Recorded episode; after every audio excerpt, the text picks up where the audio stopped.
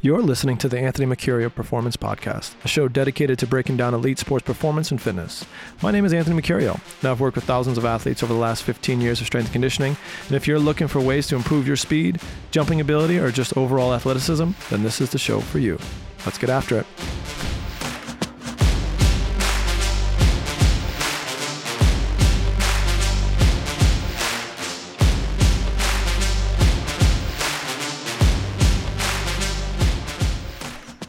And welcome back to another episode of the Anthony Mercurio Performance Podcast. We are at episode 23 today. And today, what I wanted to talk about are some of the kind of trending things in strength and conditioning and why I think they're pretty bogus, some of them. Although there are some things that have value, I think some people place too much value on some of these items, and we'll talk about why.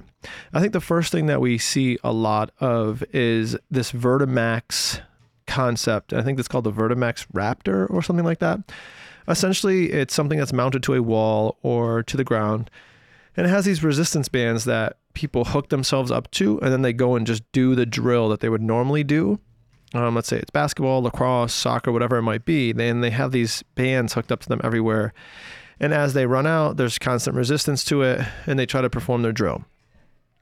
While it look it might look good and you know, because the Vertimax Raptor costs like $10,000, you might think that it's a really great training tool.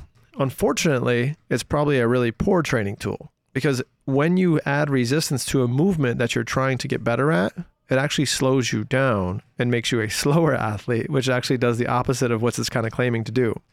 In some ways, yes, like a baseball player might add a little bit of a weight to the bat to warm up their swing, this isn't the same concept. When we're learning new skills, yes, we want to go slower and maybe have some resistance, but when we're trying to get better at a skill, we don't add resistance to it. And if anything, we don't add a lot of resistance. So if we're working on maybe a sled sprint and we want to work at the actual sled sprint and the sprinting mechanics, we might do the pattern with a heavy sled, but it's not intended to sprint at that with that resistance that the intention is to rehearse a pattern. So if i'm have a heavy you know we'll do something like this as an example of a way to use weight in a athletic sense. We will do a sprint complex where we will do three different sled or three different resistances or weights. The first one might be a heavy sled push. Now the point of the heavy sled push is to reinforce the acceleration mechanics.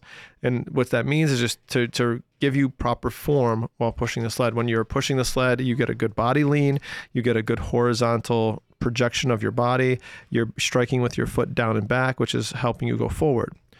Then we might go to an unweighted sled, which has no weight. And then you are taking those drills or that form that you just learned previously, and you're adding some velocity to it. Now, when you do the light sled, you don't want it to ruin your form. So if I were to take you off the sled, your form shouldn't look different. Here, all we're doing is we're getting the idea that we're going to be able to drive more force into the ground. And then after that, we will take no resistance and just do your body weight and then again work on that acceleration. So the idea is do heavy, light, and then nothing right? So if we're just doing drills constantly, constantly with this these resistance bands over and over again, it's not really going to give us the benefit we're looking for. And if anything, it's going to be detrimental to our performance. So don't be duped by some of these gimmicky things that are out there because there is a lot of them. And I've seen them, you know, I've been doing this for 20 something years now, since uh, a long time, since 2006. So almost 20, 20 years, 17 years. And they've seen a lot of things come and go in the training world and things that have touted to be, you know, the game changer for your athletic performance. And when it comes down to it, the real big game changers for athletic performance are the super simple things that you've been doing since you were a kid. Number two, unstable surfaces. I don't know any sport that's played on an unstable surface. Let's just throw that out there. There's no sport that's played on a waterbed like surface or these imbalanced surfaces. Yes, now we can do some of these things in a you know controlled setting where it could work on some ankle stability if you have you know if you roll your ankle a lot. So if i might get on an unstable surface to help the muscles of the lower leg and the foot you know work on coordination a little bit more and work on some strength there a little bit more But to do drills or to work on, you know, balancing on these unstable surfaces and running on unstable surfaces and doing all, all these different types of things are actually, again, going to be detrimental to your performance. If I'm running on a Bosu ball and I'm hitting that ball and it's it's actually absorbing the force that I'm trying to put into it, it's doing the opposite of what I'm trying to do when I run. When I run and jump, the idea is that I'm trying to maximize the force into the ground as fast as possible. And if I'm doing it on an unstable or a soft surface, then it's not going to allow me to drive that force into the ground as much. That could be a great rehabilitation tool. It could be a great, you know, again, ankle prep, tool. But to improve performance, I would say that might be another one of those things that's a little goofy, right? I've seen people, you know, do swinging on that, um, you know, swinging a baseball bat, swinging a golf club, standing on unstable surfaces, all these different things.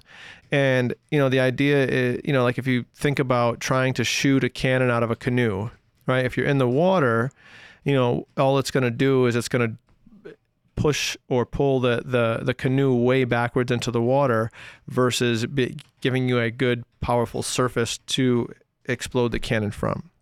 So we want to make sure that we're working on surfaces that we are going to see in a game. And again, most games in most sports are not played on a waterbed, sloshy type surface. If anything, the surfaces nowadays are more perfect than they've ever been. You know, turfs are, are perfectly flat. You know, they're perfectly you know stitched and all that kind of stuff. At least when I was in high school, we played on a lot more grass surfaces, so you might have gotten some other types of things, whether the grass was wet, the grass was uneven, the grass had divots, different things like that. There were a lot more uneven surfaces in that, you know, 20 years ago than there are now. And now there's more perfect surfaces than than ever before.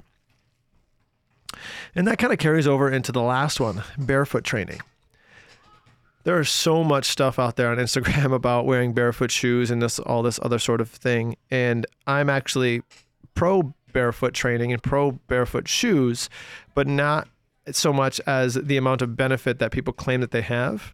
I like it because it just feels better. Right? I get more feedback from the ground. I like to jump barefoot a little bit better, at least especially like like dynamic plyometrics. I like to sprint barefoot. I don't like to slow down barefoot um, because that just doesn't feel great because your body has to you know do things that it's not super comfortable doing barefoot.